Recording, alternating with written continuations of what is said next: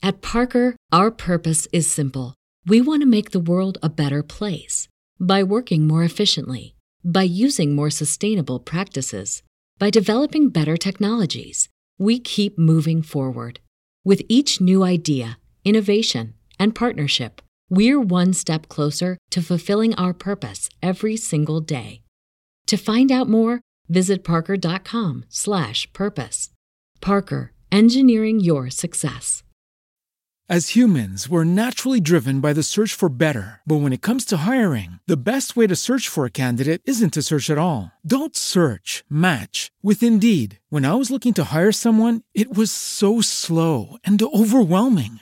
I wish I had used Indeed. If you need to hire, you need Indeed. Indeed is your matching and hiring platform with over 350 million global monthly visitors, according to Indeed data, and a matching engine that helps you find quality candidates fast. Ditch the busy work. Use Indeed for scheduling, screening, and messaging so you can connect with candidates faster. And Indeed doesn't just help you hire faster. 93% of employers agree Indeed delivers the highest quality matches compared to other job sites, according to a recent Indeed survey. And listeners of this show will get a $75 sponsored job credit to get your jobs more visibility at Indeed.com slash podcast. That's Indeed.com slash podcast. Terms and conditions apply. Live from a bunker in the heart of the Ozarks, a podcast that's already known for cracking jokes. It's Sif Pop.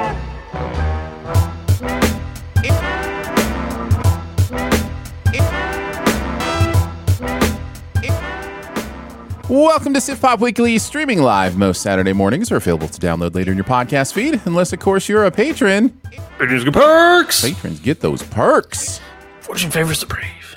I'm your host, Aaron Dicer, and he gets worked up and then just kind of wings it. It's Andrew Ormsby, ladies and gentlemen. Ahoy!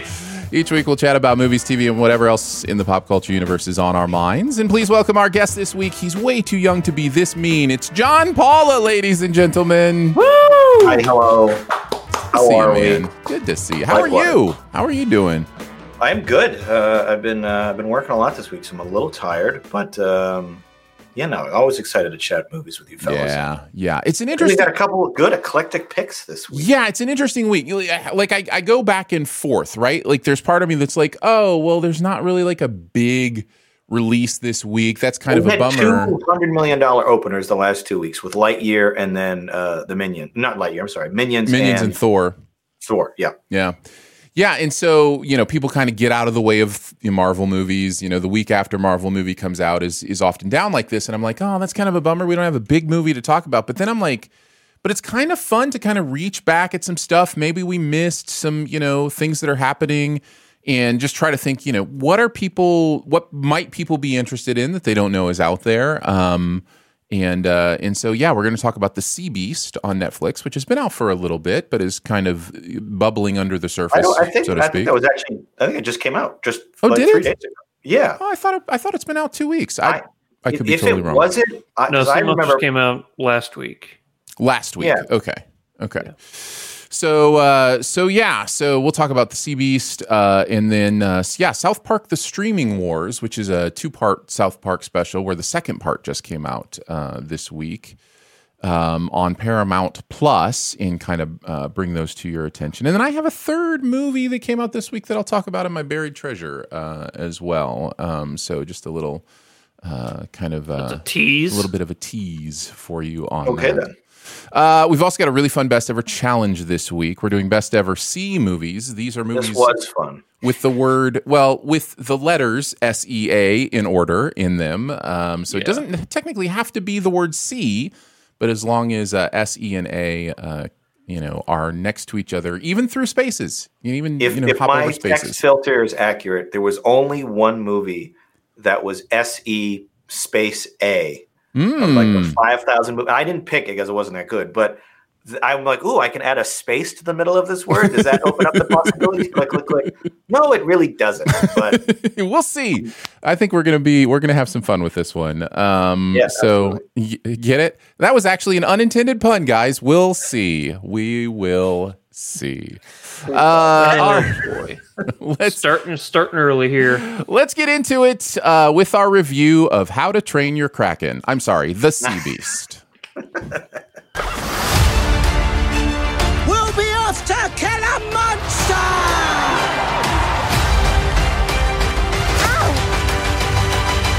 You stowed away? I. Yeah. I like this kid. We're dropping you off at the nearest port. Hunting ship ain't no place for a kid. But you joined the ship when you were my age. Hold on, Daisy! And look at you now. That's not the same thing. Isn't it? No. The life of a legendary sea monster hunter is turned upside down when a young girl stows away on his uh, ship. Uh, the Sea Beast is on Netflix, stars Karl Urban as Jacob Holland, Jared Harris as Captain Crow, Dan Stevens as Admiral Horn- Hornigold, uh, and several uh, others uh, that you may or may not know. Um, what did you guys think of the Sea Beast? Did you like it, love it, dislike it, hate it, or it was just okay? John, start us off. I um, I think bolstered by having watched it with my four year old, really liked this one. All right, Andrew. I'll go low side. I liked it.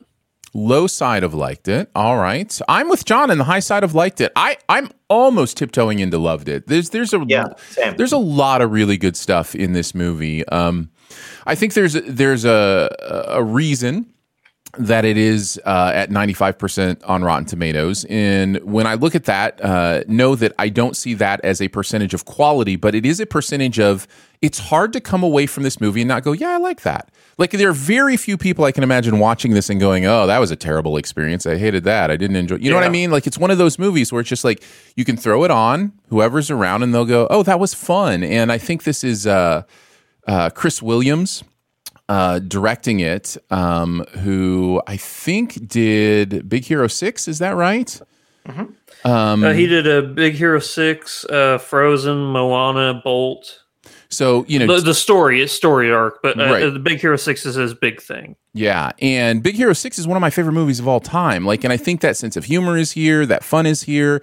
There's And an you joked about the the parallels to How to Train Your Dragon. Yes. and uh, that, that's a anytime you can compare to that movie, you're also doing pretty well. Yes. that's a fantastic, uh, dare I say, modern classic of the animation. Yeah, no, I totally agree, and those parallels are pr- are pretty intense sometimes too. Like the the main monster in this really looks like Toothless in a lot. It's like a swimming Toothless, basically. Um, Hundred percent. Yeah. Um, so it's it's really interesting. Um, but yeah, so I, I really really enjoyed it. Um, I think the animation style is you know uh, there's nothing necessarily spectacular about the style, but the visuals themselves are really cool and really gorgeous. There's some Oh yeah. some really neat moments um, from above, seeing things under the water. Uh, I'm just I'm just really impressed with what we can I do with this kind of animation. Um, I appreciated how clean the animation was. Like the colors Mhm. were really sharp. There was good contrast. Like the big red monster against like the dark blue sea. You've got a lot of really. If a movie works in black and white, I think that's always usually a compliment. And a lot of animated movies do not sort of pass that test, where it would just be a washed out mess of so many different colors that is just sort of too hyperkinetic. This I felt was was cleaner. The shots were a little longer, and I know, especially again as, as a dad of kids, uh, young kids, how important it is not to have their brains melt when they watch something like Minions, where it's just like there's there's Mhm. too many things happening on every single frame. Mm. This felt a little slower, a little easier to watch and to process. You could see the faces, you could see the emotions. And I know for a four year old, that stuff is important. And I, I enjoyed uh, watching her watch this because she was like getting really scared at, at the right moments and she was laughing at the right moments. And sometimes we'll watch age appropriate material and it's like, this is clearly not connecting with her. It's like they never even screen this for kids. yeah. So I, Yeah. and I love that when, when I can find a good movie the two of us can share together. Uh, and this definitely fit the bill. Andrew, some thoughts. Yeah, um, I like th- I like this movie. It's Pirates of the Caribbean meets How to Train Your Dragon. You Mhm. know, Sure. That's Uh, a good way to put it. yeah, uh, and just to echo what you guys said, the visuals in this are stellar, absolutely stellar. Um, the kaiju, uh, the water It animation did, it is did like have a bit of that. yeah. the the water animation, I, I can definitely tell the uh, the Moana, you know, uh, fingerprints all over this as far as like how water is used. It just looks because I remember the first time I saw Moana, I was like, wow, the water in this is like otherworldly Mhm. good. And I think that I'm I got the same vibe here of like the water animation in this was just superb. Uh, it's funny, you know, and uh, you know Yes. that's that's something that's always going to come back to what uh, Pixar does so well is their movies are universally funny. Like they're funny for kids, they're funny for adults, and this hits those marks. Uh, so yeah, I, it did everything it set out to do. Mhm. It made the movie it wanted to make Hundred percent. to its own detriment in some ways. Oh, I'm interested to hear more about that. Um, do you guys Yeah. feel like this will contend for animated movie uh, of the year? Do you do you feel like Netflix has a, a possible contender here? So what would it be going up against Lightyear and I think Lightyear's out. I I don't. Yeah, I I'm, just I'm trying to remember what what other animated movies came out this year. Uh, well, Disney's got one coming out. I- Oh, what's that movie called? Um, that I think should that know that I think is is going to give uh, you know obviously be kind of their big push, but I don't know. I just think it feels like a light. It feels like a light year uh, so far in, in animation, uh, uh, and so, so, we have Ah, the. Minions. would you, no? I guess you would. Uh, Turning Red. Turning Red. That was I was Turning trying to think, Red, What was, sure, what was the last Pixar movie before Lightyear? I think Turning Red is definitely in that conversation. Yeah. I think that had a lot more going for it. Yeah. Thematically, Beavis and Butthead do the universe. uh, sure, why not? South Park: The Streaming Wars. Who knows? Who knows what it's going to be? would you guys, if there's live action in the animate, will it be like I'm thinking Chip and Dale? Is there too much live Mm, action in that for it to Too much, be? I think. I think there's too much in that. There, yeah. there is. You are allowed to mix it, but I think there is a percentage, and I'm sure if you looked up the Academy Motion Archer Pix and Picture Sciences website, it would tell you specifically what that rule is. Um, but it has to be like primarily animation, like 80 or 90 percent. So Did yeah, this- the only one I can think of that would actually, you know, give this the sea beast to run for its money is turning red right now. yeah. I Maybe really like Minions. Sonic Two. Um, but Sonic, that- I think that's Sonic Two falls in that Chip and Dale Yeah. category of too much Yeah. live As soon as I action. said it out loud, I'm like, wait a minute, everyone else is human except him. yeah, the best I like animated character in Sonic 2 is Jim Carrey. Uh, it's true. Uh, did this did this one sneak up on you guys like it snuck up on me? Was this on your radar at all? Like this is just one. Yes. Okay, tell me why, John. When did you hear about this movie and and how? I mean, granted, not a long time ago, but I want to say in March or in April, I saw a trailer of it, Yeah. and I thought, oh, that looks kind of like How to Train Your Dragon meets Moana, and uh, I love, I love the way it looked. I love the fact that it was like a big monster, and I'm like, my my daughter will love this. So I added it to, uh, I think, a calendar reminder or to my Netflix list or whatever. We know when they when it pops up when it gets released, I'll get the notification Mhm. and um, I did, and I was like, "Oh yeah, no, let's watch this this weekend," and um, so that worked out. But yeah, I, I think I added it to a calendar once three months ago and didn't think about it again until it appeared. Yeah, yeah. Uh, other thoughts? Uh, can be pros or cons. Take us whatever direction you want to go. So I think the for me the big detriment of this movie is the predictability and the uh, the lack of imagination as far as like uh, like it's it's how it does everything How to Train Your Dragon did, but not as good. You Mhm. know, like our main uh, beast is not as animated or as like a charismatic's not the right word, but you know, like a Sure, full of life saying. like Toothless is. Yeah. You know, um, our our young heroine is not as cool as a Gimpy McGimp face. I forget what his uh, character's name is. Uh, in How to Train Your Dragon, who was the main character in that? I, Oh, I know Hiccup? Christ- Hiccup. Yeah, Christopher Mintz Plasse's uh, name. I don't know. Yeah, it was it was Yeah. Hiccup. I think yeah. His name was Hiccup. Was it not? Yeah, yeah, Eh, you're probably right. Aaron, you're the How to Train Your Dragon. I Dragon. love How to Train Your expect you Dragon. to- I, I thought it was. I just thought it was Hiccup. Uh, I haven't seen it in a while. No, you're probably right. yeah, but uh, but what I'm trying to get at is Yeah. yeah, every single uh, character is like a knockoff of How to Train Your Dragon, but they're just not as good. And Pixar, um, I know How to Train Your Dragon's not Pixar, it's DreamWorks, but even DreamWorks, I think that they there's something to those movies that's extra. There's more to it. Like there's a hidden meaning behind this. I think everything in this movie is on the surface, you know, like you know the story beats before they're going to come and there's nothing like that gives it that oh wow, like even me and as a as an adult I can go ooh, that hit me on a personal note, or ooh, that hit me, you know, in the feels like it, it would not uh, a younger person. Like, I think this is just straight up, like, straight up for kids, but adults can enjoy it too. There's nothing special for Mhm. each category that a Pixar movie or a movie like DreamWorks, uh, How to Train Your Dragon can do. So, I, I, w- I was actually going to say in, in the pro column, I actually really appreciated the the themes in this movie, especially about. I mean, uh, ostensibly not judging a book by its cover, the humans are very quick to dismiss the the the sea blusters as these monsters that are terrorizing them, and it turns out, hey, maybe history has lied to us, and they're not our arch enemy. We've actually been the colonizer, and we've been the instigator of this violence. And I kind of I, I appreciated that theme. I think that like colonizer uh, motif might have gone over the head of my four year old, but the the I mean, idea it's like, also identical to How to Train Your Dragon too. Like, I mean, Right, it's yeah. the exact Yeah, same thing they're exactly. learning in there too. Yeah. and I, and I think that's I think it's still a worthwhile theme, and I think uh, they handled it pretty well. Uh, yeah, certainly surface level, but with the exception of a few of the best Pixar movies, I don't know that animation really does get into the weeds in that way. Uh, that is meaningful. I mean, Inside Out, I think, is a one very notable exception where it really does get into stuff. Otherwise, I think surface level uh, interpretation of these ideas are the best we can hope for.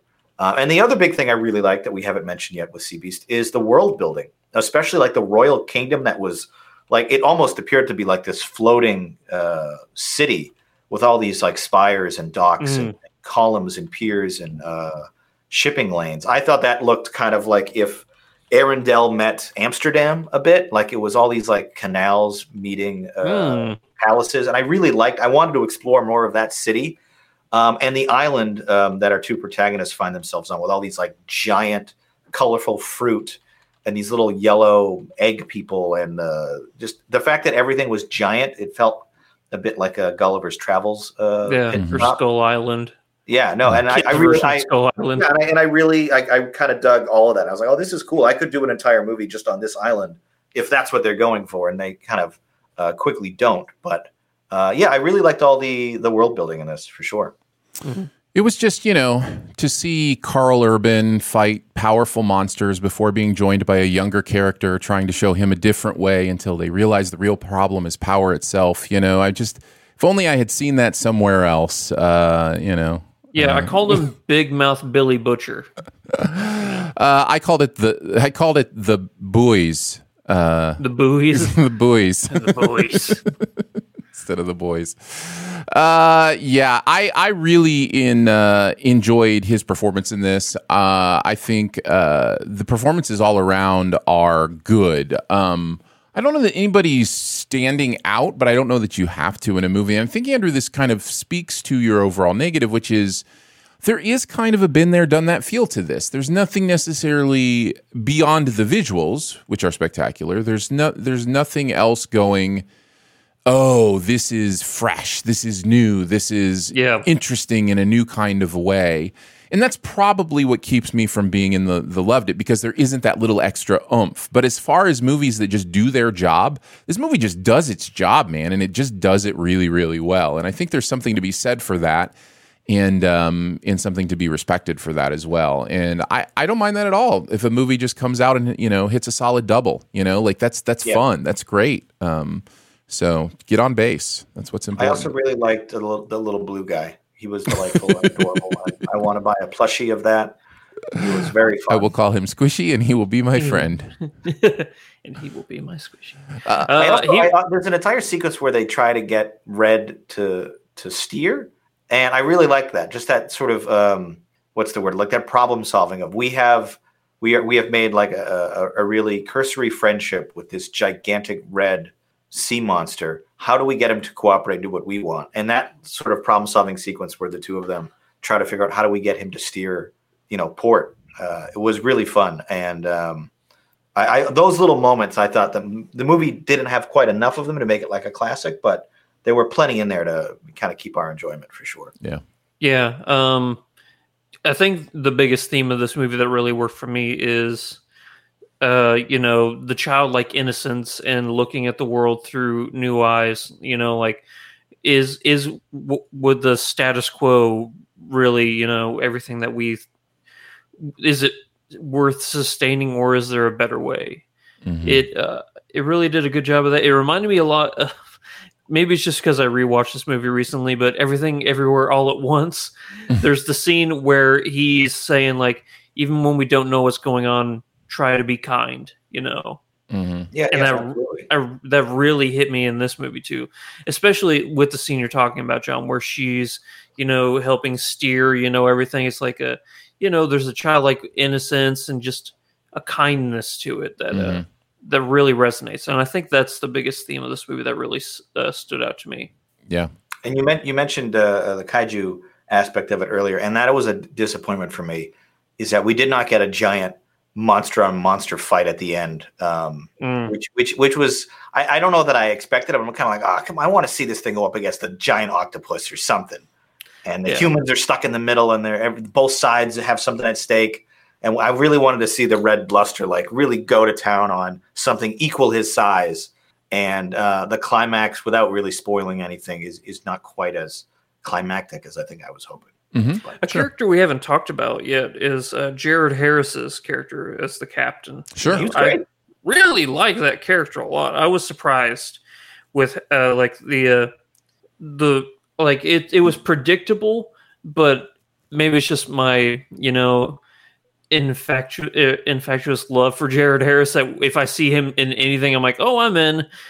And I really think that he, you know, he leaned into that character, and the animation for that character was great. You know, he is the status quo. You know, he I is. thought, I thought he was a really sympathetic villain.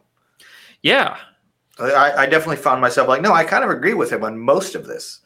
From his Yeah. point of view, like all of this makes perfect sense, and I don't begrudge like any decision he's made. And I, I really enjoyed his character arc in this film for sure. Yeah. yeah. Uh, we've talked about the visuals. I don't know that specifically we've talked about the action, but I did think there were some some action scenes that were really inventive and and cool. Well, they especially were great. They were they, the action was excellent. There's a Yeah. scene where the Red Bluster goes against a, a big, uh, I, I don't I want to call it a pirate ship, but just a big clipper ship, Mhm. and that sequence was incredible. Yeah. and that was sort of the closest we got to that like kaiju sized fight um and I, I wanted more of that because all of the the cannon fire and the action and the swashbuckling was very fun Yeah, and I, th- I think that's true of the initial uh, uh, cap- capture as well. They they have a capture they do at the beginning that is uh, really exciting and, and interesting and fun. and the kind of stuff you can't do realistically in any other medium besides animation Right. 'Cause Yep. we've seen it in one of the pirates sequels and it's like oh this looks this looks like a joke guys this none of this looks real when you when you try to introduce an animal that size to a little tiny human boat it just it looks like a cartoon at that point Yeah, yeah. Uh, final thoughts on the Sea Beast. No post credit scene. No post credits. John, did you have anything I else? you really wanted to say? enjoyed the music as well on this one. Yeah, yeah, yeah. I think overall this is a recommend. Um, this is uh, something I think most people will enjoy, even if you don't love it. I think you're going to have a good time and, and enjoy watching it. Um, so yeah, It definitely, I think, as you mentioned, Aaron, definitely snuck up on me. I was not expecting a lot from it, but I came away thinking this might be the best animated movie I've seen all year. Yeah. Um, I haven't seen Lightyear yet, but I, I, I don't have high hopes for that. maybe your maybe your lowered expectations will help you out uh, with Lightyear. Possibly. Oh, oh no. All right, let's uh, let's move into our second review of the show. Let's talk about South Park: The Streaming Wars, parts one and two on Paramount Plus. I live in a hot dog on a lonely old hill. People make fun of me, and that's not cool. I'm isolated from my friends against my will. My possessions are now condiments, and that is not cute. Cartman locks horns with his mom in a battle of wills while an epic conflict unfolds that threatens South Park's very existence. A drought has brought the town of South Park to the brink of disaster. Uh, so, how? Let's start here. How crazy is it that South Park is still a thing?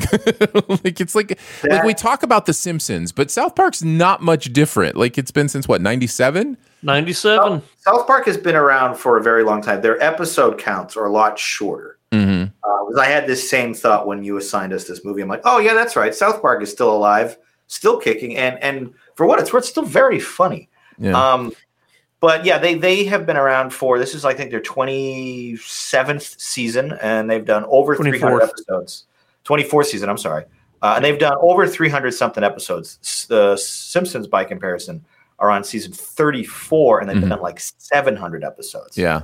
Um, they they definitely per volume per episode. The Simpsons still has them, you know, a very comfortable lead. Oh, yeah. South Park. It kind of crept up, and we were like, wow, this has really been around for well more than half my life at this point. And I Mhm. remember when it was like the crude, vulgar new show on Comedy Central. Oh, yeah. and I now snuck over to my friend's house so we could watch it. yeah, you know? right. Uh, and I, I used to uh, watch it occasionally. Maybe a few years after it started, I went back and watched the first few seasons. And for whatever reason, I fell out of it. And this is probably my first time watching the South Park in any way in I don't know, ten years at least. But I really enjoyed it. All It's right. crude and So, vulgar and uh, Yeah. liked it, loved it, disliked it, hated it, or it was just okay. John, go ahead. uh, yeah, I liked it. Maybe maybe really liked it. Probably just liked it. Okay. Uh, Andrew, what about you? I'm going to go with okay. High side of okay. I'm on the low side of liked it. Um, maybe high side of okay. Uh, probably high side of okay, just because this isn't typically uh, something that's ever been exactly my resonance, right? Like it's one of it's one of those shows that just doesn't. Its frequency just isn't quite vibing completely with mine. I see the genius behind it. I definitely think uh, Trey and Matt are super smart, super clever, and Oh, yeah. really funny. Um, but the presentation for me has always been eh, just not quite my back. So I think that takes me down into the just okay uh, kind of range, just based on that alone. Um, but uh, John, sounds like you liked it the most. What are some of the things you you liked about uh, the streaming wars? Um, as always, South Park mines so much comedy from the metaphorical extreme. They Mhm. take this concept. What if streaming was a legitimate, literal stream, and then there was a literal war between the streams, Mhm. and they extrapolate that out almost entirely so that Butters can give one little monologue at the end of part two, where he puts a bow on like the streaming wars really encapsulated this, this, and this, and it's like he's describing the media paradigm in such a visceral Mhm. and, and an important way that just you know takes everybody down a peg. And i love that they built this entire 90 minute narrative basically backwards from like this is the critique we want to say about netflix disney at all how do we work backwards from that but wrap it in our own streaming war um, metaphor and i love that when, when it fin- when they finally deliver that sort of verdict it's like oh I, that's where you were going the whole time Yeah. you just wanted you just had this commentary to do And it's not like they don't have fun with the metaphor along the way. It's Oh, not like so it's not, much, so it's much not like they aren't self-deprecating with the metaphor on, on occasion about you know because the boats are clearly like shows or content, Yeah. right? Like the boats are content. And so they talk about, you know, well, we don't have to make a great boat. They're just gonna pay us for whatever boat we want to make. Yeah. It's Oh, like- yeah. I'm like, how And- has that is so South Park has always been that has always been we, we don't have to put any money into animation. We're just going to do cardboard cutouts and just do stuff. Yeah. So yeah, it's it's really interesting. Uh, to yeah, see and, that.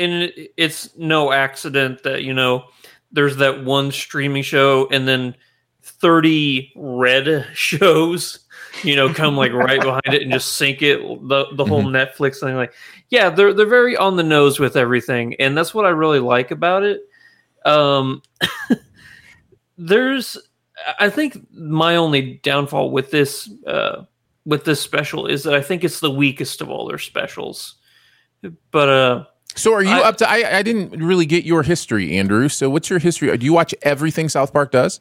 I've d- I've seen every single episode of South Park and every That's single fantastic. special, every That's movie. Uh, I pretty much, if Trey and Matt do anything, I watch it. Yeah. Um, I love love South Park. Um, I think it's only aged like a fine wine. You know, like I think it just gets better and better.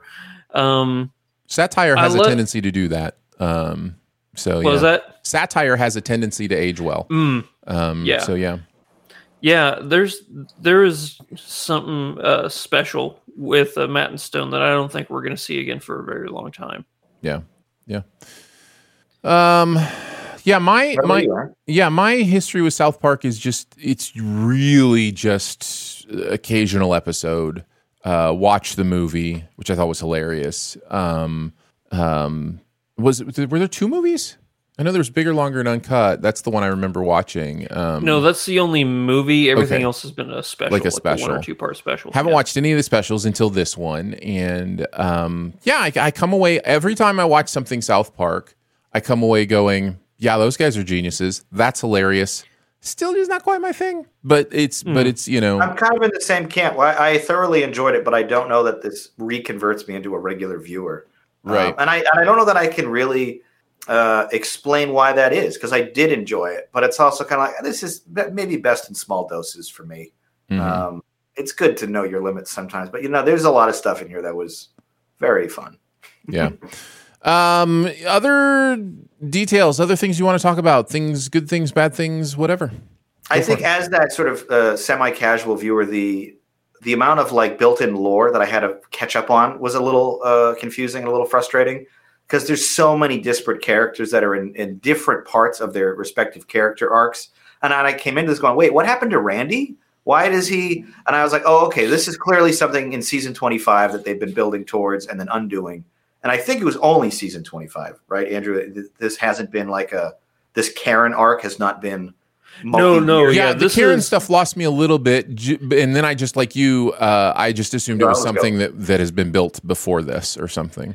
Actually, no. Uh, the Karen thing was all fresh. Oh, okay, Now, there you go. The teg- the integrity thing that has been building for a long time Okay. now.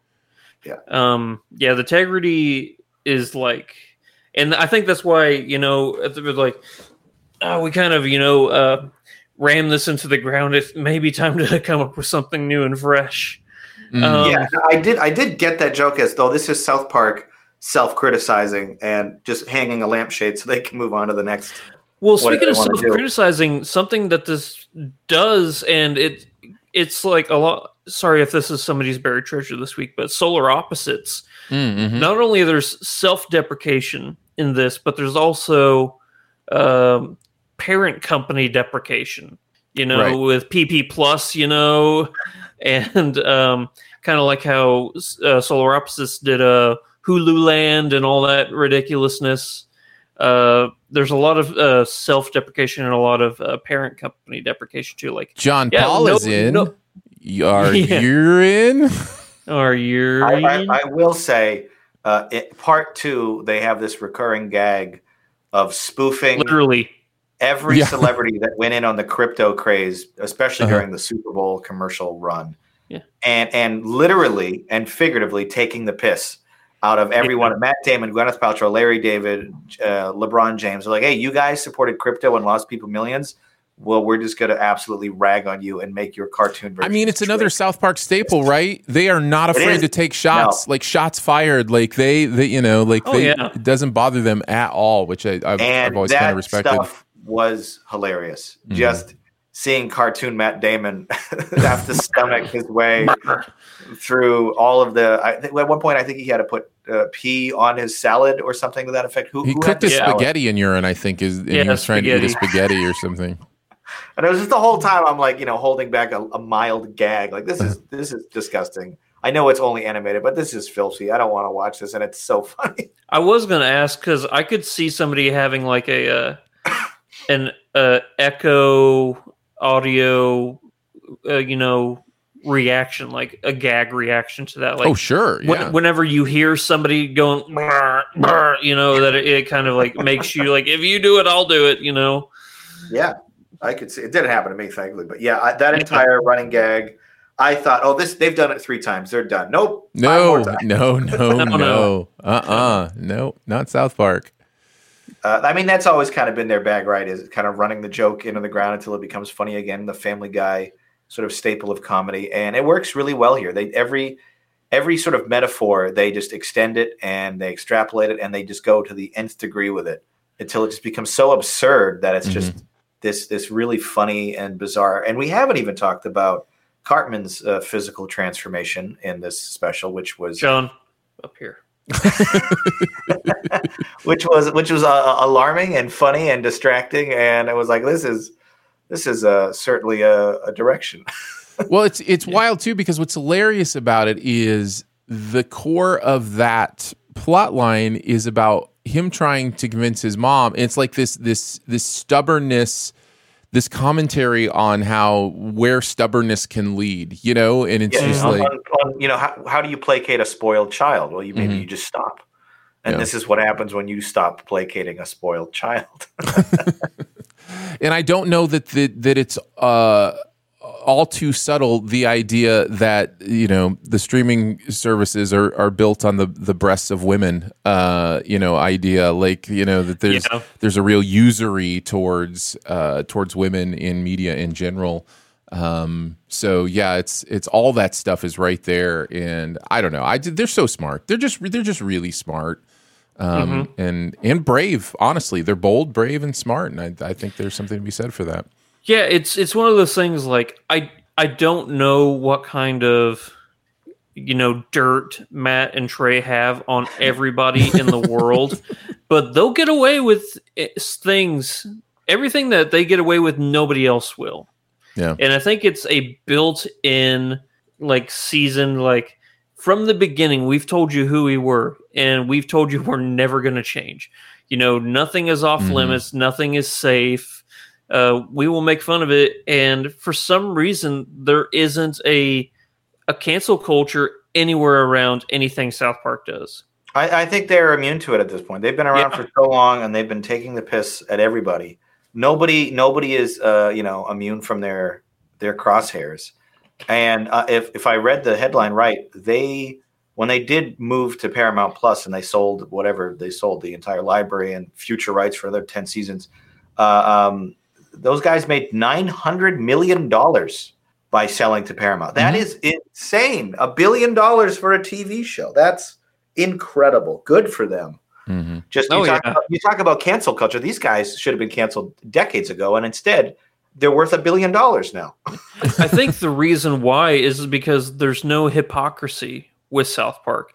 What I mean by that is all these celebrities and stuff that we see getting canceled or all these shows getting quote unquote canceled, you know. It's because they uh they champion one thing but they will uh you know placate and demean another thing. Whereas South Park doesn't champion anything. Yeah, Like, yeah, they I- I think never that's fair. They've they've gone after both sides pretty equally. Yeah, they they never like say, "Hey, this is great." There's always every single week. It's it's a metaphorical berating of something or Mhm. everything. So, yeah. Yeah. even punches all around. Yep. Um, anything else about South Park: The Streaming Wars? Anything else you want to mention before we move on? Did you get like Aaron? You you're not really familiar with South Park and Mm-mm. stuff like that, No. so like uh, it, it may be a spoiler, but it's it's a it's announced in the first three seconds of uh, the first uh, part. Uh, so did Man Bear Pig or any of that like fly over your head or anything like that? So I was I caught uh, very easily that it's a metaphor for global warming, like or, or Yeah. climate change. Um, Yeah. You know. Um, so, but no, I don't have a lot of familiarity with the man bear pig stuff. So okay, yeah. yeah, Thank and there are bits Al and pieces Gore. like that, but that's okay. It doesn't bother. It didn't stand out too much for me. It wasn't like nonstop. Um, and in a situation like this, I guess I have a little more grace for it because this is a TV show. Like this is, and it is for the fans. You know, like I wouldn't begrudge if you went and saw the Simpsons movie and you, you've never seen a Simpsons episode. Hopefully, you'll have a mm. good time, but you can't begrudge the fact that there are going to be moments where you're like, I don't quite follow that. Like that's, you know, there's just, it's a different Yeah, thing I- for I- me. I than, Definitely agree, and, and I, I could tell they were they were paying off an arc that I wasn't privy to the beginning of. Right. and it didn't it didn't necessarily take me out of it or make it less enjoyable but I do remember at the very beginning thinking, did I miss something? Why? Uh, why is Randy acting? Why are they calling him Karen? Is he just acting like uh, you know entitled? And I was like, oh, okay, I guess that's all it is. Mhm. And I figured it out pretty quick. But I remember being momentarily confused. Like I definitely missed something. Except apparently He we is- didn't. He is off model. No, yeah. Apparently we didn't. Um, yeah. So so as for that, my lack of familiarity, I don't think w- was too much of a hindrance. Uh, You were this. able to pick up the breadcrumbs and Sure. figure out where they I- were supposed to be. My going. thoughts were thoughts like, um, why isn't Kenny in this more? Or you know, like like it didn't seem like it really was Cartman focused, and um, I don't know. Maybe maybe I listened. There's four of them, right? And I just I so I Yeah, lost. Stan, Kyle, Kenny, Cartman. Yeah, and so I lost kind of it didn't feel to me what I thought South Park was like where it's just those four doing stuff. It felt very like separated and and that some of those uh, main characters just weren't necessarily in this a lot, which is which is fine. Or maybe I just missed them. Maybe they were in it. No, subtle. no, it's definitely Cartman and Stan Mhm. as far as the kids go. But then Randy has slowly over the seasons grown into what some would consider the main character of the show Mm. as opposed to the kids. Um and then That was noticeable to me. That was that as somebody who re- has a, a vague understanding of South Park. That was noticeable to me. Yeah. Now is the is the water park guy? Is he a regular character, or is this his first appearance? There was one episode a long time ago where they went to PP's water park. Because that he was delightful, and I wanted to see more of him. Yeah. Yeah. The- Peepees. it's a PP. You know, the delightful. Mario character. hmm Yeah. Yeah. Uh, uh, my final thought is I would recommend watching this uh, two part special with a little bit of integrity. It- yeah. You get your meaning, yeah, I do. I, All right. I, I pick I have picked up what you're putting down. I have picked up Hmm. what you're putting down. Um, so you've seen. I think there. I I noticed when I was clicking around to find it. There's a COVID special. Um, COVID special is amazing. It takes place in the future where they're all grown up, and it's delightful.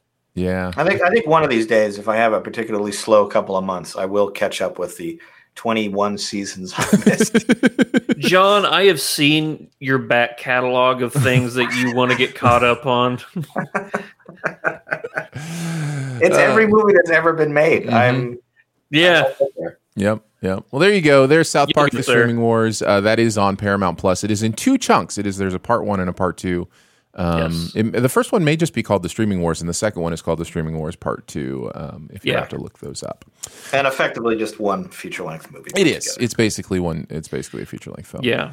Uh, all right, let's move into. Well, before we move into the best ever challenge, uh, I do want to take a second, like we do every single episode, to thank our SiftPop members. Appreciate you. Love producing extra content for you, giving you your own podcast feed that doesn't have ads in it, um, and also includes those bonus episodes. Uh, we chatted uh, about a few things for the member show this week, um, but we were main- all over the place. we we were all over the place, but we did manage to land and focus a little bit on uh, the streaming wars and where we're at and which streaming services we enjoy and kind of where we think that is going. If you're interested in any of that conversation, uh, check out what it's like to be a SIFTPOP member at patreon.com slash SIFTPOP. That's patreon.com slash SIFTPOP. Thank you uh, for even clicking over there and checking it out. Really appreciate that. At Parker, our purpose is simple. We want to make the world a better place by working more efficiently, by using more sustainable practices, by developing better technologies. We keep moving forward.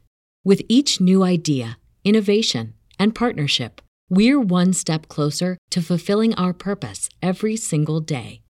To find out more, visit parker.com/purpose. Parker, engineering your success.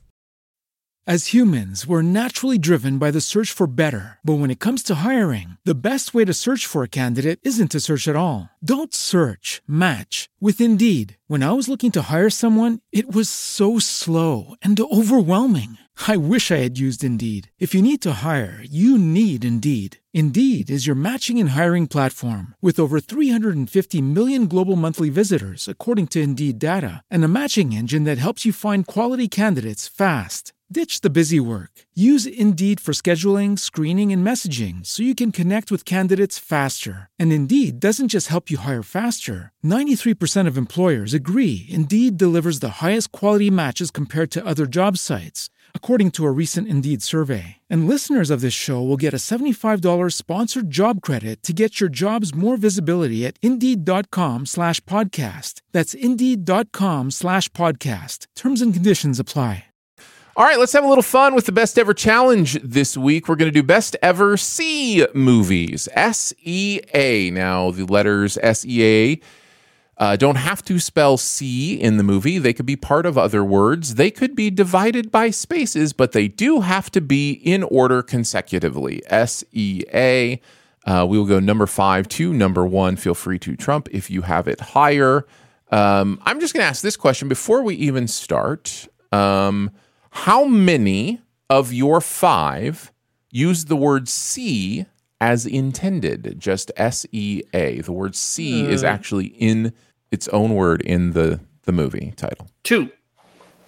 Four out of five. And I was actually curious. Did you expand the rule because you were worried there weren't enough Sea movies? I, I expanded the rule for two reasons. Number one, um, th- it was a fairly small, you know, um, pond, so to speak, uh, to uh, to choose from, and number two, because I think this is fun. I think there's there's an element of fun Yeah, to no, I, it. I, I definitely found a couple I would not have thought about. Um, but yeah, four out of my five actually use the word Sea, right? Aaron, I how many for you? two. I have two. Two? So I have three non uh, C and two C's. Um, I'll kick us off with my number five. Okay. Uh, I have a soft place in my heart for 20,000 Leagues Under the Sea. That is one It's of my my. number five too. Oh, nice. Um, that was in my honorable mentions. That is a we're, we're assuming talking about the 54 version with Yes. Douglas. Yeah. Yeah. Is Yeah. there- Is there another version? I assume there is, Yes. but maybe There's an There's an old old version, like a 20s. 19 yeah. Yeah, yeah. Yeah. I did Georges Méliès do that one? I don't I think he- I think he remember. might have. I think that might be uh, one of the one of the original Georges Méliès films from like 1914. This is Um, on uh, Disney Plus if you want to check it out. Um, it is a classic Disney film uh, Oh, it's from so the 50s. So fun. um, and really, really kind of ahead of its time as far as effects and and those kind of things. Um, does some really interesting things with the giant squid. Um, Oh, that's that's primo. That's like one of the most iconic scenes from any movie ever. It's yeah, it's astonishing stuff. I remember growing up as a kid uh, in the '80s, even going, "Oh wow, this is amazing!" And you know, it's Yeah. it'd been out 30 years at that point. So, um, I, there's something about the look of those old 50s Technicolor films. mhm. Mm. It- it just so the, the way that old film looks with those bright, vibrant reds, like his red red and white striped sweater, just like pops off the screen with the saturation. And we oh yeah, don't because it's it's that. contrasted by so much blue. You know. yeah, no, it- ev- it just everything about it looks. Uh, there's just like a gorgeous old golden age of Hollywood look to those Technicolor films, and Yeah. this And is Kirk Douglas is so example. charismatic in this too. yeah, He reminds me a lot of a Robert Downey Jr. You know. Hmm, interesting. Yeah, I can see that. I can see that for sure. Uh, so yeah, that is my number five. That is also Andrew's number five. Uh, Twenty thousand leagues under the sea. so, uh, John, what's your number five? Um, I actually have the Sea Beast here. Um, Oh, okay. which I think I, I don't that might be recency bias, but every other movie I thought about including, um, I, I don't know that I love it as much. Like Manchester by the Sea is maybe a little too dark, a little too sad. Um, other movies like What's Eating Gilbert Grape, which have an S E A in Why its don't title. you just throw out a whole bunch of movies uh, and Yeah, just like just my- my spoil fifth, them? like, Like, just just go ahead and just keep naming movies. Yeah. Uh, yeah, we already talked about Sea Beast. I think I don't know if it's top five, but it's really close to it. So that's my that's my pick. nice. Uh, Aaron, your number four. my number four is Manchester by the Sea, uh, and it is trumped by Andrew. That's fine. That's fine. Uh, Andrew, what is your number four? Something that I love about doing these lists sometimes is it get it, it it ignites an opportunity in me to like. I've been wanting to watch this movie for so long. I'm gonna watch it just to see if it'll make my uh, best ever challenge list, Mhm, and it sure. happened here with a movie that I've been wanting to see forever, and that is The Seventh Seal. Yeah, Ooh, good choice. Old good choice. Max von Sydow movie in By, uh, Swedish. In- Ingmar the Bergman. Yes. I have been learning Swedish for about a year now, Is that right? and uh, I'm I got to the point where I could catch like one in every twelve words. uh, but the movie itself is fascinating about this knight who returns home after the Crusades, and he uh, is greeted by death, like the embodiment of death, like on the Reaper. shores, and he uh, plays chess with him to extend his life. You know, and there's ramifications for that. We see metaphorical uh, movements with the plagues and everything. Uh, a, really interesting movie, and it it's uh, it was kind of a palate cleanser in a way because it was so different from every other movie I'd seen recently. Uh, there's something about these older movies and the things that they focus on, the things that they heighten. You know it. And it, the fact that it's a foreign language film, you know, it, it added a, a bit of freshness to it. So, yeah, I would I would definitely recommend the Seventh Seal. It, it's one, that I'm glad that I finally uh, got off my uh, list of shame. Absolutely. I actually just checked out uh, Ingmar's Wild Strawberries just earlier this month. Uh, and that's another movie from right around the same time, 1957. That is, yeah, such a departure from like modern cinema. This like really slowed down, deliberate storytelling focus with a lot of flashbacks and character work. And he is a brilliant filmmaker. It's not always my speed, but I really appreciate that uh, that kind of media when when you're in the mood for it. Yeah, uh, uh, Ingmar said about this movie that he made it simply because he had a overwhelming fear of death Mhm. and dying and stuff. So he made this movie as kind of like a a, a self uh, psychological, like a try to break through that fear. And you can see that, and, and I really appreciate how you know people try and use art to uh, better themselves and to help themselves. So Mhm. yeah, And how crazy was it that Max von Sydow was with us just up until the beginning of the pandemic? isn't that insane? Yeah. Yeah. the the man put in some work. He, he did Yeah. uh, he did one or two movies. Yeah. Been. So Yeah. you're telling me it's a, a Bill and Ted's Bogus Journey ripoff? That's what you're telling Yes. me? It's 100%. Right. I, I was, I was going to Yeah. say the, the, the Bill and Ted is a, a clear alliteration and callback to this. I did not appreciate that when I was 13, but at 33, I was like, oh yeah, no, shoot, this is where they got it from. Yeah, yeah, yeah, definitely. the he even looks just like this. Like he's dressed William the Sadler, same. yeah, he does. Yeah. 100%. Uh, I was really whenever they were playing chess, I was in my head. I'm not gonna. I was like, E one, you have sunk my battleship. Good stuff. Good who, uh, stuff. who are we at now? That was your number four? Uh, that was my number four. So I think we're on to your number four. Uh, this is Deep Blue Sea, and honestly, this could go. This could go much higher. I adore this dumb shark movie so much. Uh, I watched it. I think when it came out in theaters, I owned it on Oh, DVD. yeah. I bought it again on Blu-ray. This is a guilty pleasure for me. Everything about it is is like by the book, just a cliche. Uh, uh, you know, monster movie. Each person, one at a time, gets knocked off in fun and inventive ways. But it, it, it just takes that concept of like Poseidon Adventure meets Jaws, and it executes Hmm. it in such a I don't want to say self-aware because it's not a funny movie, but it it knows what it needs to, and it just delivers, uh, you know, with full aplomb the whole way. And LL Cool J is just such an unexpected protagonist and hero for this movie that it's like, yes, You ate my bird. of course I want him to to make it and be the big hero of the whole show. And yeah, that moment with Sam Jackson is just infamously Oh yeah, it's it's like in the top ten most unexpected movie deaths ever. I, I, that's, I remember I did watch that in theater in theaters because I can still remember crowds going like, oh, just like, Yeah. like the the the air just pulled out of the room. when Yeah. Sam Jackson is eaten alive. Yeah. such a such a fun movie. Always a good one to watch in uh, the middle of summer too. yeah. Uh, all right, Aaron, you're number three. My number three is thanks, John. What's eating Gilbert Grape? Hey, all right. you literally just started walking up my list as you were naming movies. I didn't mean to do that. they were all good. These were all these would all be back by like six, seven, Mhm. eight. These were like right there for me. Yeah, this was my number six. Um, And this would probably be higher if I have seen it recently, but it's been so long. You Tell should check it out. I think it holds up pretty well. Uh, I haven't seen it i- in you know the last five years, but um, but I have seen it uh, since it came out, and uh, man, there are there are people here doing such pure work that that have kind of. I don't. I think it's unfair to say they've lost that element to their um, performance because you know both Depp and DiCaprio still do pure work. Um, DiCaprio more than Depp, I think, even uh, making those choices. But they Yeah. they have gained so much baggage since this came out. You know, just uh, so many.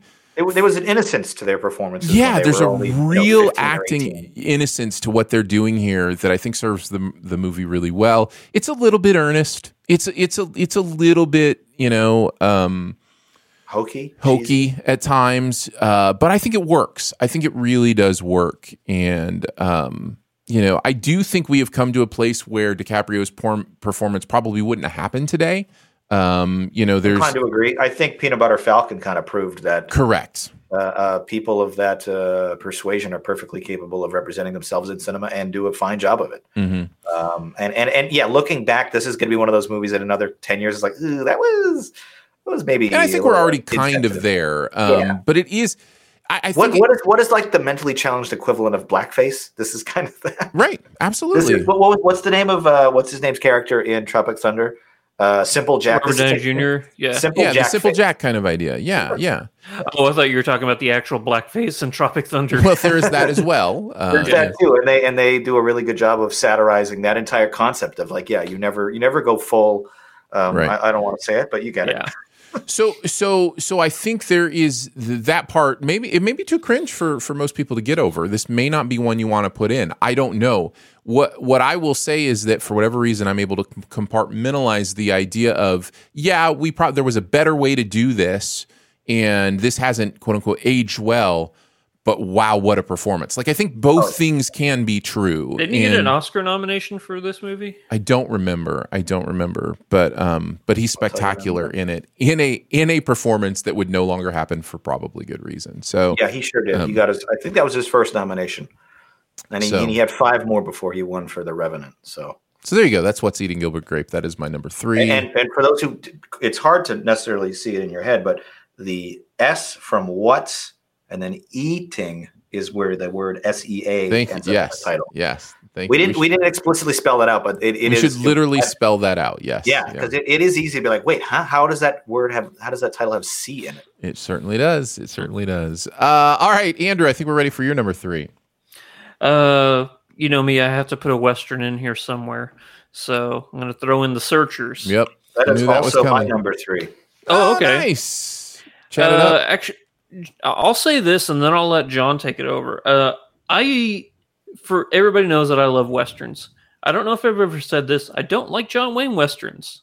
What? Uh, I know. Uh, Oh, if it, if there was a Jets and Sharks, I'm um Team Clint Eastwood. I think that it and it's it has to do with the time that the movies were made. I think that John Wayne was all a clean cut kind of a Western guy. Like everybody's in pressed, you know, you know, clothing, and There's everybody's no like, ambiguity. He is the hero. He will save the day. There is no gray area to his Yeah. morality. I think And- this might actually come the closest to that, where there is a little bit of uh, uh, sort of trepidation, like what is he doing and is it the right thing? But generally, yeah. he's very straight down the middle. And that's why I think I like this movie a, a lot. Actually, I really like this movie. Even towards the end, where there's a, a surprising amount of camp and comedy in this movie that isn't in like the first three fourths of the movie, but uh, it's it's a simple it's a simple movie. Uh, uh, uh, girls kidnapped, gotta go get her back. It's gonna Yeah. take a while, but we're gonna do it. I, I think, though, of all of the Taken esque story plots, The Searchers does it as good as maybe any movie, certainly of this time period. Well, they they, they do the K I K I S S keep it simple, stupid. You know, they don't try and you know convolute it with a whole bunch of stuff. It's it's it's it's exactly the movie that it wants to be, and uh, yeah, I I have a good time with this movie. I actually just rewatched it. Uh, I got I got I haven't seen it in eight years or so, um, and it was actually one of the first. This might be the first John Ford Western I ever saw, and maybe the first John Wayne movie I ever saw. I wish I watched it because it. I think it's still in, in my memory. I think one of their best efforts together, and they did so many movies. The, the, those two, yeah, Uh, but I, I I made the mistake of sort of watching one of the all time best considered classics first, without the context of like the twenty years that came prior to that. Um, Mm. But yeah, just having sort of retroactively contextualized it. I think this one does like that Monument Valley uh, backdrop better than anything. This movie is gorgeous. When you this is like the prototypical western. When you think John Wayne 100%. on a horse with a Winchester rifle, you know, galloping through Monument Valley uh, with the sun-drenched brown sand around him. Like this is the movie I kind of think of in, in my head when I think of western.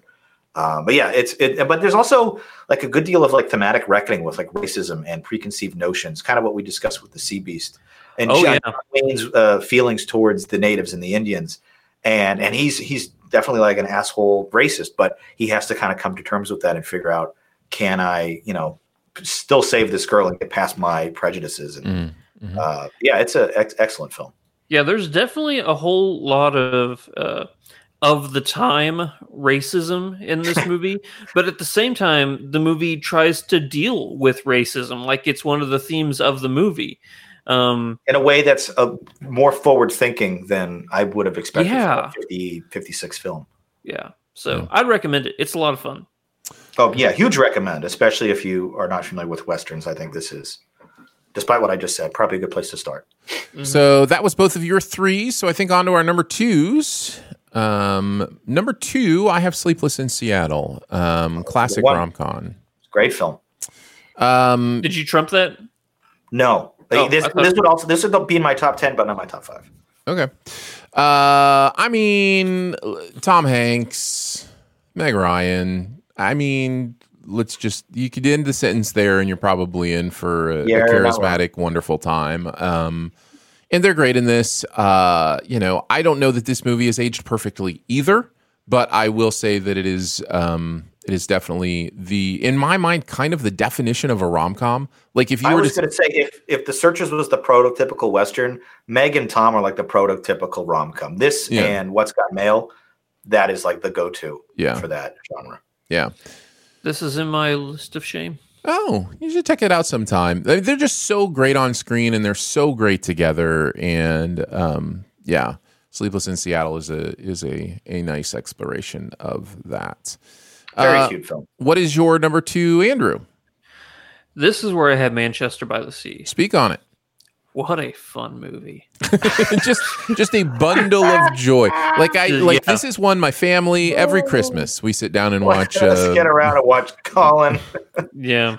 just break Uh, down. Uh, Oh man, that scene with him in the uh in the uh, in the police station after the fire Yeah. and stuff, yeah, and he like runs, he grabs the gun and everything. is one of the most heartbreaking performances. yeah. I haven't seen this movie since it came out, and I remember there being a whole. Lot I don't of, blame you. No one blames you. Thanks. Yeah. uh, uh, but I remember at the time that there had been a whole lot of like controversy around Casey Affleck, and I Right. remember that that had really um, impacted my viewing experience of this movie. Mm. Uh, I, I, didn't hear about knew- that till after, but he did win the Oscar for it regardless. Yeah, I was gonna say um, his performance is otherworldly. Like the his um, portrayal of like ultimate loss and pain in that one scene in particular is haunting. It really is. And then uh, is it Lucas Hedges? Is that the name of Yeah, the? he's Mhm. he's so Yeah. good in this. Yeah, is, I, I thought he was going to be a like, superstar after this movie. I was convinced he was going to be huge, Yeah. and I don't think I've seen him in two movies since. Yeah, well, I've seen him like once or twice, but I 100% agree with you, John. Uh, based solely on the performance he gave in this alone, like what a what a way to announce yourself to the world. Like here I am, but his career needs to take off because he does really good work. He was in Lady Bird like the next year, and that was similarly an excellent performance. But um, yeah, this I, I thankfully watched this when it came out before I had kids. If I watched it today, I think I would be a total complete emotional mess. Because Mhm. Yeah. uh, Yeah, how how was it uh, for you, Aaron? I think you had this on your list too, didn't you? Yeah, I did. Uh, I think this is a phenomenal film. I think it touches on some really incredibly deep human things, and uh, I think that's important and valuable.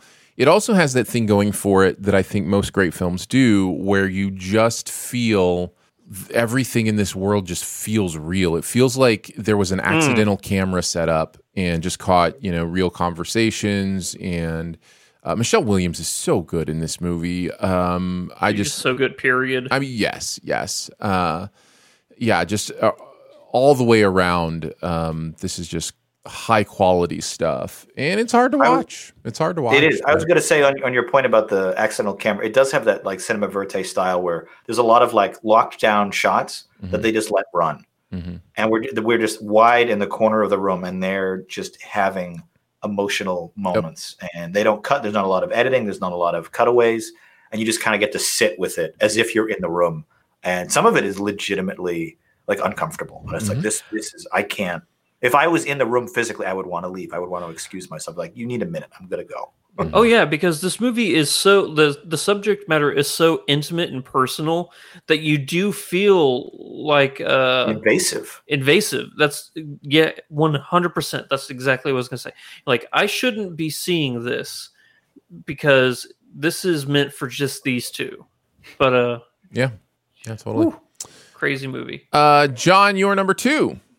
Is a movie um, maybe you guys haven't heard of uh, called Song of the Sea. This is an Irish animated film about a little girl who lost her mother, who goes on a search through Ireland and through the sort of mystical lore of the sea and souls and angels in an attempt to sort of reconnect with her mom because her mom has turned into a, I think, a seal or the spiritual embodiment of of a seal, and it's just one of those like um, hero's journey through a, a bit of a mystical ocean uh, like setting, and the animation style is this beautiful like two and a half D, and the music is gorgeous. The acting, um, oh gosh, I can't remember that that nice round Irishman's name, um, uh, something with a B.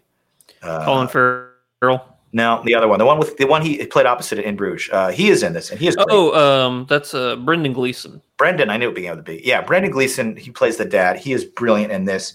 And it's similarly a lot about those same themes about like losing, uh, in this case, a, a child losing a parent and coming to terms with that and how they grow up. And the father's just grief and frustration with how do I raise my kids without her?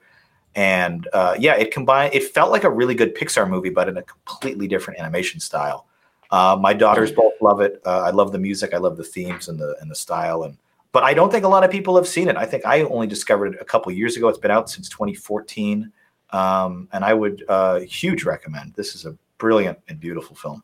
Nice. Yeah, when I was uh, searching for Song of the films, this one kept popping up, and uh, I like the uh, the art style from like all the pictures I've seen. It looks Yeah, it's it's a really neat. Uh, yeah, I, I would say this is like magical fantasy. This is kind of the be- the word I was looking for. okay. Uh, all right, time for number ones. Um, what you got? I I have searching for Bobby Fischer uh, at number one. Mm. I love this movie. Um, I mean, he's not playing death uh, in chess in this movie, but he is he is playing a lot of different people. Uh, yeah, no, this is this has been one of my favorite movies since the moment I saw it. Um, you know, and again, I, I saw this movie when it came out, and it was in a moment pre like everything I see, I must have an opinion on and rank, and you know, like it's interesting as as somebody who kind of does what we do. that time existed. Well, what's interesting to me is to think not only did that that that's weird for us, you know, like people who do this, who like get on shows and talk about stuff, but everybody's kind of in that boat now because we all have social media accounts. We I shouldn't say all, but you know what I'm saying. The majority of people have social media accounts or you know Yeah, yeah. whatever, and so certainly, pe- certainly people Gen X or younger. I asked my parents once, like, "What's your favorite film?" I'm like, I don't know. I'm like, you watch a movie every day. How do you not know? right, right. So, But but, people like us certainly have ranks and lists and Well, in, in anybody today may not have ranks or lists, but they but they feel like they have to have an opinion, right? Like it's it's so interesting to yeah. think there was a time where you could leave a movie and you didn't feel any pressure to think one way or another about it. Like there, it genuinely was just a fun thing you did, and then you might talk about it a little bit, but the point wasn't, oh, how would I rate this? How would you know? How would I recommend it to somebody? Like literally, you did not have to have an opinion on everything. You literally could experience something and not have an opinion on it. Like I don't understand that, but I, I will reflect. I will reflect with uh, I what is that word for when you have nostalgia of something you haven't experienced personally? Uh, It's that I have that for this. nice. Nostalgia by proxy. Yeah. Yeah, I've I've actually never seen uh, Bobby Fischer. It's it's probably oh, you should check neither. it out. You should check it out. It's probably near the top of my list of shame. If I'm especially when you just cut it down to '90s movies, there's not many I haven't seen yet. And this I don't know. This has been on my radar for so long, and I just haven't floated around to it yet. It's why, really why do you love it so much? It's really, really good. So it has it has the elements, and this is kind of where I was leading and talking about that. I, I, I saw this at a time where you didn't have to. I didn't necessarily have to have an, a, a deep opinion on everything because I love movies. I did, but I, you know, it just jumped out at me in a in a way that it has just landed in my consciousness. And then when I started to be the person who was like, you know, what are your favorites of all time? Well, searching for Bobby Fischer is right there, and I think it has to do with the idea that it that it that it does sports movie really well. Like the the idea of the chess in this movie is really entertaining. The way the tournaments work the way it builds the character and the character's skill the way that there's the underdog quality to what he's doing. It's got that beautiful thing of like uh, the kid who's really good at something and and is able to surprise people. Um you know it's it's just got a lot of that amazing stuff and and chess is always a fun place to put that because it's so cerebral um, and because it's cerebral, I think it can be even more believable than when you try to put a kid in like a sports movie where it's like an actual sport. Well, then they have to be good at acting and actually good at the sport. Whereas, like in chess or a cerebral game, the actor doesn't actually have to be good at chess. He just has to, has to know the moves that somebody good at chess would be. You know what I mean? Like so. So I think it, it adds to like the authenticity a little bit more. Um, I think it has something beautiful to say about childhood and about pressure that was kind of a little bit prescient. Um, so yeah, it's a huge it's a huge recommend for me. It's just a good watch. It's just a story that's just really well told. I will. um, I will move that. So- near the top of my list. I can't promise it'll Yeah. be at the but I will get to it soon. Right Uh, after, this is- right after South Park COVID specials, you'll uh, you'll watch uh, Yeah. Searching for Bobby Fischer. Yeah. Uh, so yeah, that's my number one. It is one of my favorite movies of all time. Uh, really, really enjoy it. It's high praise. Yeah, yeah, I like it. Uh, Andrew, what's your uh, number one? Mine is a documentary Ooh, called Searching for Sugar Man. Mm. never heard of this. So uh, I won't give away too much then. Uh, so what this is, it's about two South Africans uh, a journey out to find uh, this musical artist who in South Africa is bigger than Elvis.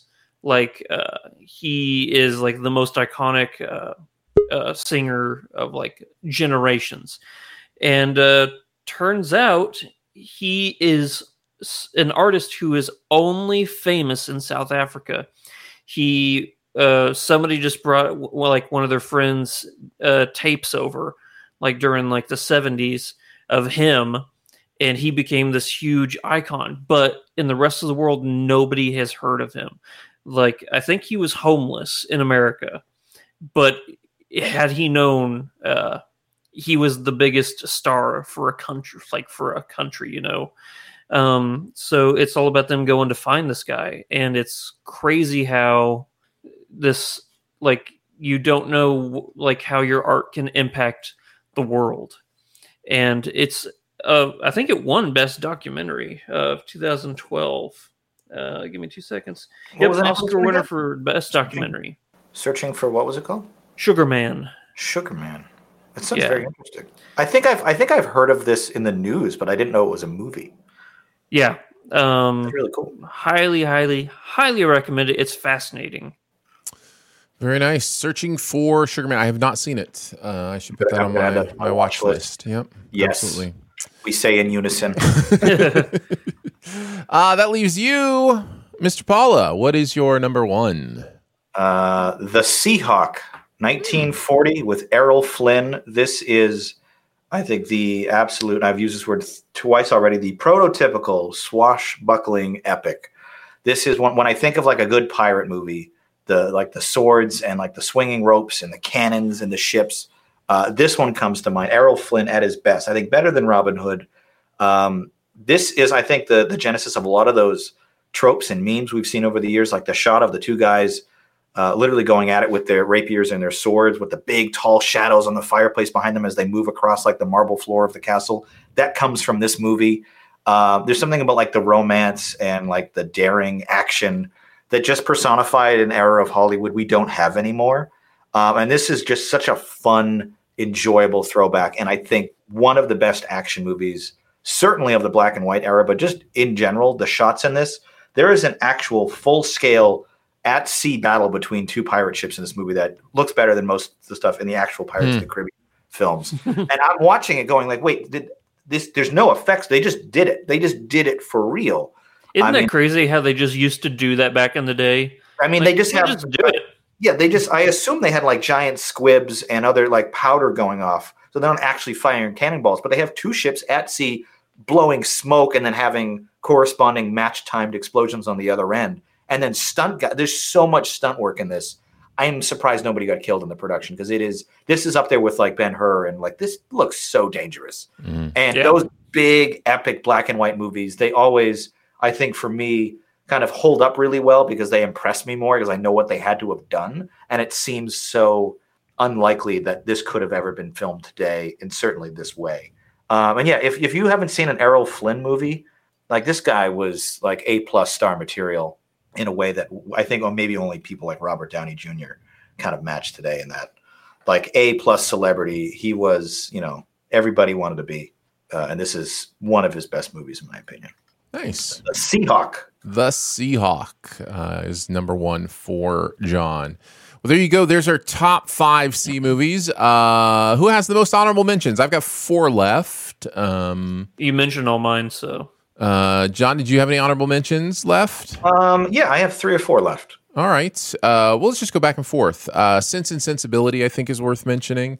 Um, so, yeah, I think that's uh, the SE at the end of Sense and then the A at the beginning of and. Uh, sense and Sensibility. Uh, what about you? What else did you have? Uh, a recent-ish movie with uh, John Cho, Searching from 2018. Yeah. This is a movie, if I remember correctly, was all done with computer um, webcams and screens. So it was all done from the perspective of his computer. And yeah, his daughter goes missing, and he has to track her down. And something about the style worked. It usually doesn't. It's usually Aaron, not- you you really like this movie. I like you? searching. I like searching a lot. Yeah. Um, It's think, on my list. I think It's it- it's a good modern thriller with a neat sort of uh, you know aesthetic choice to it. Yeah, yeah, and unlike a lot of uh, found footage movies where the gimmick starts to feel a little heavy, feel a little It's, weighty, it's a forced gimmick. right? Where it's it's like, oh yeah, we just happen to have a camera here and a camera here. Um, This to me, the screen life movies feel a little more authentic because they're literally just screens, right? Like they, you know, um, this movie does really well on that until the last about 10 minutes and i get it and then then it does have a, a little bit it does feel a little bit Yeah, then it, it, I remember it plays a little fast and loose with. yeah yeah the oh, this this camera was on. Like, just go with it. yeah yeah exactly yeah and there is, there is that kind of moment but for the most part i enjoyed this more i again am of the opinion you don't have to use this kind of stuff as a gimmick you can use it just to tell good stories and not worry about it being a consistent gimmick you know what i mean like it's one of those things where it's like you could compare it to anything that's that's used as good storytelling, like a, a like a oneer. Like for instance, 1917 is a, a great movie, so this is a terrible example, but you don't have to do a whole movie that is that is a oneer. Well, you you can just use a- oneers to tell stories. You know, Well, that that is a great um, supposition there. What if halfway through searching or halfway through 1917, Sam Mendes was like, "Now we're just going to cut traditional." sure, why not? Like I, I feel like some people there's like that sunk cost fallacy. We're like, well, we've already done 90 minutes as a oneer. We might as well do the last 20 as a one or two. And it's like you don't Right. have to. right. You can switch. You can pivot back to traditional filmmaking. there's something there's you a, know, your there's a com- act. there's a completist thing in us that is Yes, like for sure. well done you did it the whole time but that's not but that doesn't serve storytelling that serves ego right that's a Yeah. it's a it's a little bit anyhow i'm i'm not saying there No, not I, I I think that's an interesting discussion. It goes all the way back to Hitchcock with Rope. Like it was a neat gimmick for the first act, but like do you have to keep going? Like Right. we kind of got it. You can do you can do a one take movie. All right. there, You've there are impressed movies there are movies that do this well i i think of um like Anything ins- Alfonso Cuarón has done. Well, I was going to go with Iñárritu uh, with Yeah. The Revenant, right? Like The Revenant is one of those movies where you will see these big, um, you know, uh, one shots. Um, famously, The Revenant is shot in all natural light, except it's not. There's one scene where they use like a, a just a little bit of, and they weren't afraid to do that because they knew it served the movie and they Yeah. could still go get you know 98% of it is natural light but we had to do this here like that's Yeah. okay you know like i that doesn't that doesn't make it less to me that doesn't mean oh you were so close Iñárritu no you used you know your your stor- storytelling uh tools really well And I couldn't tell you what the scene was. No, right, know? and that's the thing. Or like I think of End of Watch is uh, an interesting one for me because that's a found footage movie. Like if you Yeah. watch End of Watch, there's a lot of body cam footage. There's a lot of stuff that's shot through cameras, cam. but not not the whole thing. Probably, Yeah. I you know probably say sixty percent, seventy percent is kind of the found footage idea.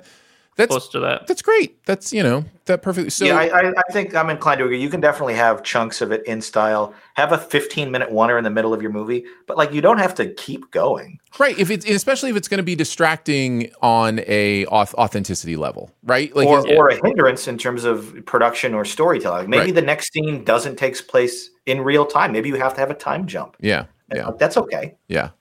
Uh, anyhow, uh, yeah. So that so searching is uh, is definitely one of those gimmick movies, but I think it pulls it off pretty well. So was that the, your last one, or we were going No, back I had, and forth? I had a couple others. I've mentioned it on the show before. Uh, Stanley Tucci, Searching for Italy. This travel show on CNN is if you like Italy and food and watching Stanley Tucci charm the pants off everyone he meets. Such a fun show. They only have like 10 episodes total. And uh, yeah, it's on cable, so you might already have it. Uh, I, I love Stanley Tucci and I love travel shows, and this is probably my favorite.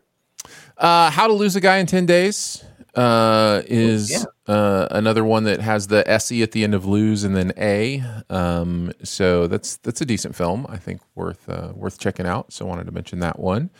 Um, did you have any more, John? North Sea Hijack from 1980. This is a British action film Never heard of this. with Roger Moore in I think you're between just making stuff up now. in in between James Bond movies, Roger Moore did a movie called North Sea Hijack, where this group of like British commandos have to board a oil rig that's been hijacked by terrorists, and it's a it's a good little like uh, low mid budget actioner done in like the dry kind of slow paced style of, of British cinema, and I don't know, it's it's good for like a lazy afternoon if you're It's if it you're a sounds dad. so much like a Bond film. I wonder if people went in and It- say, it kinda does. He's, It kinda not does Bond." like.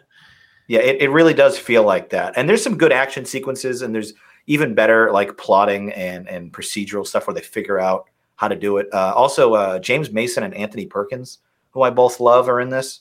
Um, but yeah, it's one of those movies. Not a lot of people have logged it on Letterboxd. I don't think it's popular. Yeah. I did not expect anything when I saw it, and I really loved it. Uh, and then the only other one I had was Seabiscuit, which I enjoyed uh, for what it was, the horse race movie. So probably worth mentioning that here as well. Uh, John, John, any final ones? Sea of Love with Al Pacino is a good romance mystery detective movie. There you go. No one has seen that movie but you, John. This this one has seventeen thousand watches on on Letterboxd. That one's All not- lies. Everybody just lying. Wow. Nobody's actually seen that movie. I, I do appreciate though that of like the nine movies I mentioned today, you haven't seen eight of them. I do think that's great. That is great. Yeah, North Sea Hijack only has two thousand watches. That one is definitely a very under the radar. yeah. wow. Uh, there you go. Uh, those are our quote unquote C movies uh, for the best ever challenge. All right, let's get let's uh, finish it off with some buried treasure, guys. What's that one thing in any area of culture that you want to make sure uh, people know your opinions on? Um, I will kick us off because I teased it a little bit, but I did go and see Where the Crawdads Sing, which is the other kind of somewhat big release uh, this weekend.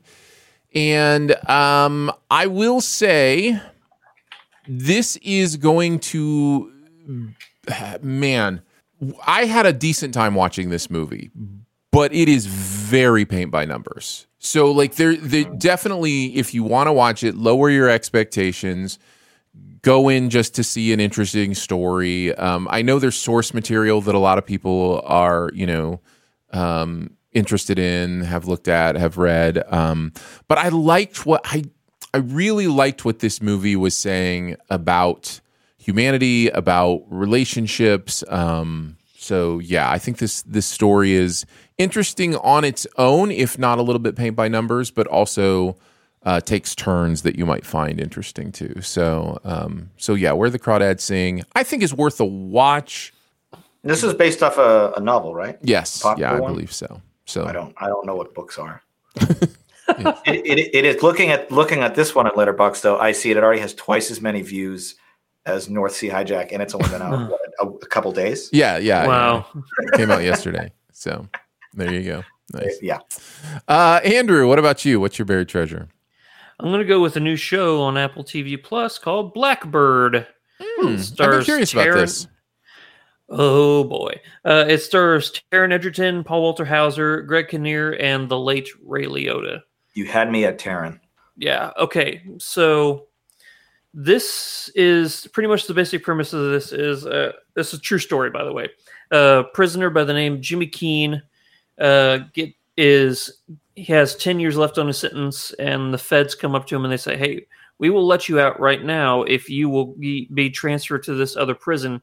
And try to coerce a confession out of this serial killer as to where he's hidden like 12 bodies. And uh, interestingly enough, uh, this pla- this takes place at the Springfield FedMed maximum security prison. Oh. Springfield. Yep, Where we Which live. Springfield? yep. It's in like it's Oh, behind my Missouri. house. Springfield. yeah, yeah, Missouri. Springfield, Missouri. Yeah, it's behind my house. I can't see it because of trees, but I live that close to the Springfield Fed Med prison. Well, you're not Um, saying they shot there. You're saying the story happened there and The story place- happened there, but I think some of like the uh the like uh The exteriors. the drone, yeah, the Mhm. exterior shots are of Springfield FedMed. Hmm. Um, Wikipedia Every- says they shot in New Orleans, whatever that's worth. okay, There you go. well, the some of the the exterior is usually local. yeah it, it's it's interesting because like a lot of people don't realize how big of a prison uh, fed springfield fedmed is. Mhm. that's where all the mafia guys they sent them to die. Fun. yeah. Yeah. Like uh john gotti died there. Um i actually knew the guy who was john gotti's doctor whenever he was in uh because he just passed away like in 2002 but yeah all the mob guys, that's where they send them to die pretty much. It's a it's a pretty crazy show. Uh Taron Egerton is charming and charismatic as all get. And Paul Walter Hauser I love the guy. The guy continues to just put out amazing performances. I loved him in Richard Jewell. I thought he was stellar as Richard Jewell. He plays the the serial killer in this show and he is haunting hauntingly ter- terrifying. And then you have, uh, unfortunately, the the late Ray Liotta, who plays Taron Egerton's father in this, giving a great performance of like tr- being scared for his son who's in prison. And uh, yeah, the uh, Greg Kinnear is the cop. I mean, everybody is perfectly cast. There are three episodes out right now. Uh, I was going to on say, just Apple started. TV right? I, I just saw the ad for this like five days ago saying new Yeah. Apple Plus show. Yeah, and uh, uh, Sepideh Moafi is uh, the other main lead in this. She's incredible. I can't recommend this show enough. So glad I picked it up, and it was a surprise that it is set uh, less than like two blocks from Well, you my said house. it's a, a true story. Did the true story happen here as well? yeah, Okay. uh, the whole thing happened at Springfield Fed Med. There you go. Uh, so that makes sense. I don't know why they would have said it there otherwise, but but yeah. I mean, yeah, it is a big prison, so it, it, they could use it as like name recognition or anything. But uh, I looked it up, but yeah, I guess it did t- take place at Springfield FedMed. Uh, maybe you mentioned this and I missed it. When does it take place? How, how long? This took place in, I think, right around uh, the start of the new millennia. So it was like right around like 98, 99 Cool. in 2000. So I, I love a good crime drama, especially limited series. You can kind of flesh them out a lot better. Yeah. Um, yeah, I'll probably wait till it's all done and then pick up all six episodes. That sounds like a good idea. Yeah, because the the prison that this Jimmy Keene guy who is Taron Egerton he's in before is like this because he's a super super wealthy guy. So he was in the super nice prison, but he was going to be there for ten years, and they're like, "Hey, we'll let you out now, but you got to be transferred over to this horrible horrible prison, like an incredibly dangerous prison." And if you don't pull it off, you're stuck there. We're not going to transfer you back. So it's risk everything and get out soon, possibly, or stay here for 10 years. It's really, really good show so far. nice. Um, that is Blackbird on Apple Yes. TV Plus. All right, finish, John! finish us off, John. What do you got? Uh, my pick is another old film. I've dropped a few old ones, um, and you might not have heard of this one either, but it's 1964's Failsafe by the director of 12 Angry Men, Sidney Lumet. Uh, this stars Henry Fonda and Walter Matthau. This is one of those uh, post Cuban Missile Crisis uh, uh, nuclear uh, thrillers, for lack of a better word. So there's a lot of like old white men sitting in a couple different rooms talking on telephones, trying to avert uh, World War III. And um, Henry Fonda plays the president. He has to make some exceptionally tough decisions when an American bomber group go off course and get uh, inadvertent orders to bomb Moscow. And then the Americans and the Soviets have to scramble to stop these this fighter group before they drop their payload and you know send us down, uh, you know, dystopian hell of World War III and bomb their city. Then they'll have to bomb our cities in retaliation. And the entire movie is just like this political gamesmanship, talking to the Soviet premier and trying to figure out, like, hey, look, no, this is an accident. I promise you, this is an accident. I'm going to help you shoot down our fighters as a gesture of goodwill. And if that doesn't work, so there's just a lot of that really interesting, fascinating political maneuvering. And it, it really is just like Henry Fonda and like five other guys talking on phones, looking at maps, making decisions but it is so suspenseful. And this is like edge of your seat stuff. And I think if you dig Sidney's work on 12 Angry Men, and I, I yeah. don't suspect anyone doesn't, uh, this is like equally captivating uh, in a completely different way. And in a way that's very scary because like, oh shoot, this this looked like it could really happen, and that is frightening. uh, this yeah. is a great, great two hour film.